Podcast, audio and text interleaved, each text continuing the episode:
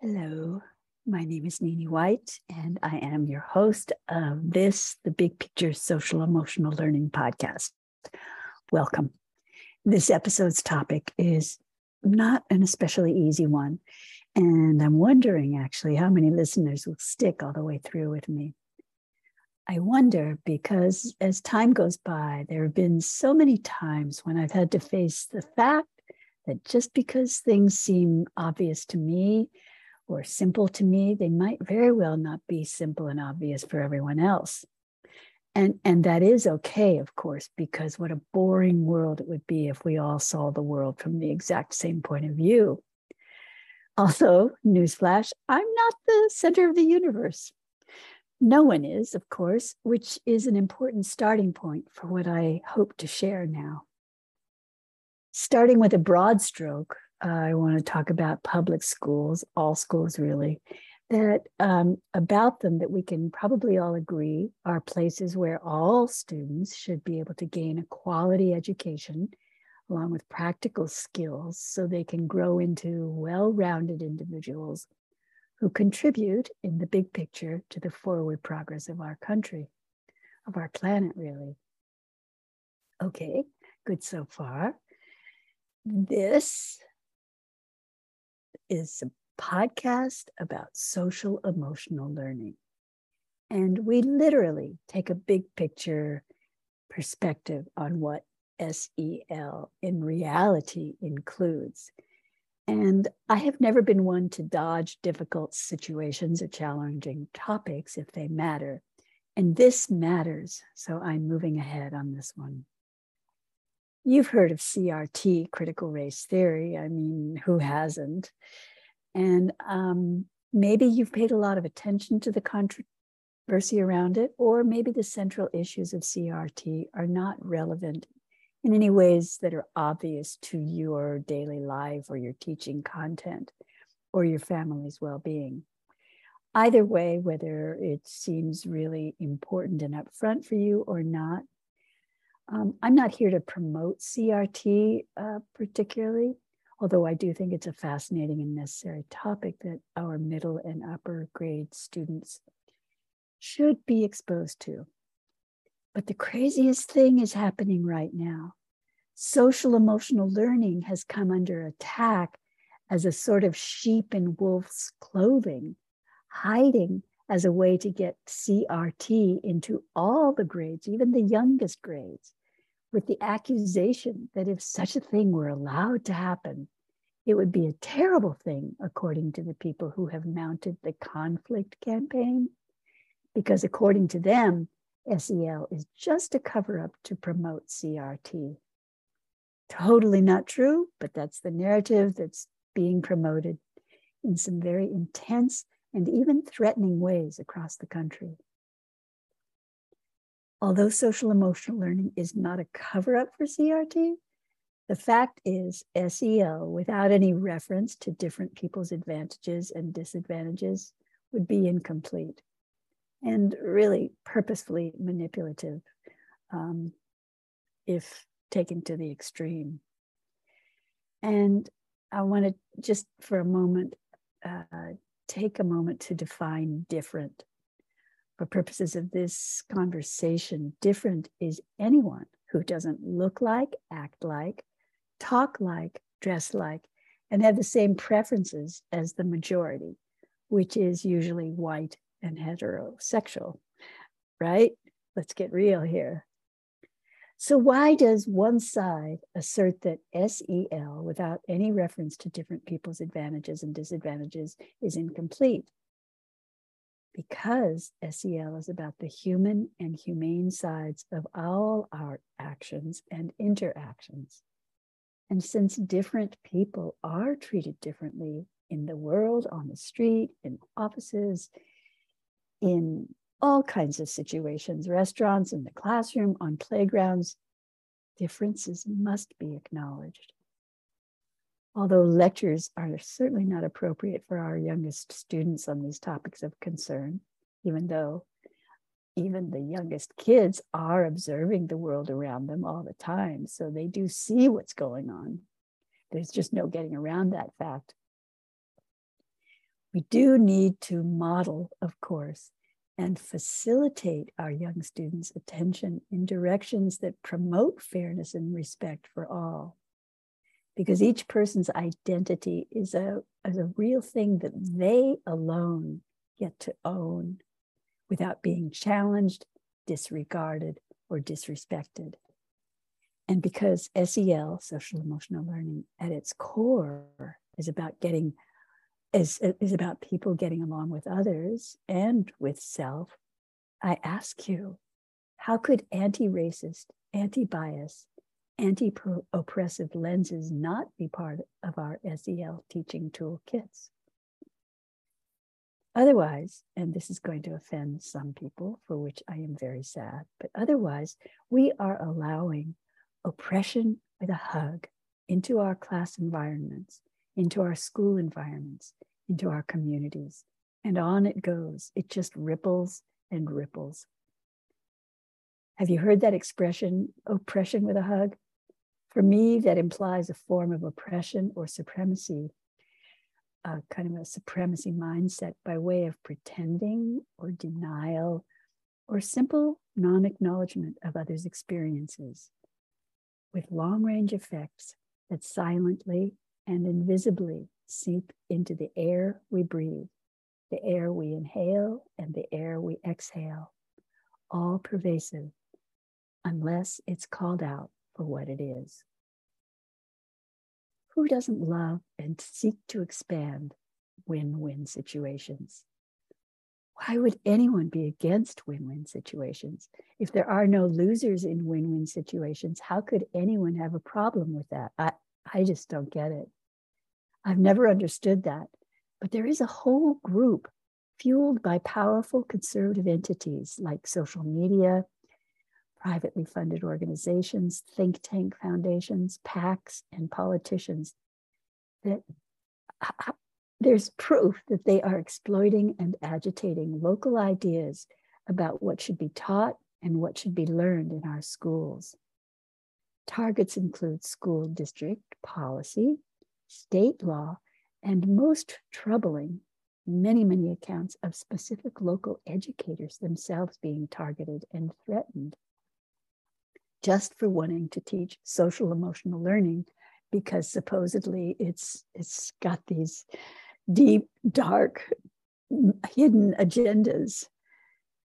At this point, I want to quickly let you know that my source for this uh, episode, this conversation, is a research paper produced at UCLA's Institute for Democracy, Education, and Access, titled The Conflict Campaign Exploring Local Experiences of the Campaign to Ban Critical Race Theory in Public Kindergarten through 12th Education in the US, 2020 to 2021. The report can be accessed online, and I've included the link in this episode's show notes. The report describes those who are promoting the conflict campaign, which, in the briefest possible terms, is an anti CRT campaign because it manufactures con- conflict and it exploits existing divisions over how to teach about race and inclusion in US public schools. The UCLA research paper found that many educators experience the conflict campaign as a local effort to restrict K through 12 learning about race and diversity driven by politics. The conflict campaign, according to the UCLA research paper described a moment ago, exists to restrict censor and control a wide set of school conversations on race and inclusion with clear intentions to block students of color and white students, to, to block um, students of color and white students from discussing together how they might work together to ensure that all are included and valued in our society, that are all are treated with dignity and respect. CRT, critical race theory, which is what the conflict campaign is so against, is a logical and fact based effort to analyze the sources of racial inequality in our laws and our society, both historically and currently, while destri- describing itself as a deeply patriotic effort to help all US citizens participate in building the country that we say we are one nation, indivisible, under God, with liberty and justice for all. If we believe in the promises of equality, how are we supposed to live in inequality if we can't talk honestly about inequality? That's like inviting me and my family to Thanksgiving with your family without ever telling me what to bring to contribute to the celebration and without ever telling me where your your address of your actual home so I can even come with my family. I need more information. If you've been listening to this podcast for a while, you know I'm also always about discovering and sharing solutions. So here's some good news there are school leaders and there are school districts around the country that, although they are in the minority, they have not caved to the intimidation tactics of the conflict campaign. One inspiring example is Aaron Spence. He is the superintendent of Virginia Beach City's public schools. Superintendent Spence wrote an op ed for the Virginian Pilot. And yes, the link to his op ed is in this episode's notes. He wrote, and I'll be paraphrasing here purposefully confusing good and well established SEL programs with accusations about what's happening in our schools while implying that some people are more concerned about children's well rounded, actually, well, I'm sorry, while implying that some people are actually more concerned about children's well rounded development than others, and attacking the credibility of public education with accusations of indoctrination is disappointing at best and destructive at worst, is what he wrote. Superintendent Spence went on in his op ed to invite community members to look for common ground which it turns out has been relatively easy to find outside of school board meetings in one on one conversations with parents. He has met with many parents and asked them, Can you share with me what part of this issue is a concern for you specifically? Which skill, he asked, which ideas in the SL, SEL curriculum do you feel are threatening? which ones feel like indoctrination or are causing cause for some kind of concern for you the consistent outcome of those one-on-one meetings lots of common ground was discovered and all sides wanted to move forward in more constructive ways because the fear mongering had been neutralized with critical thinking and with balanced consideration of observable, observable facts big big lesson here.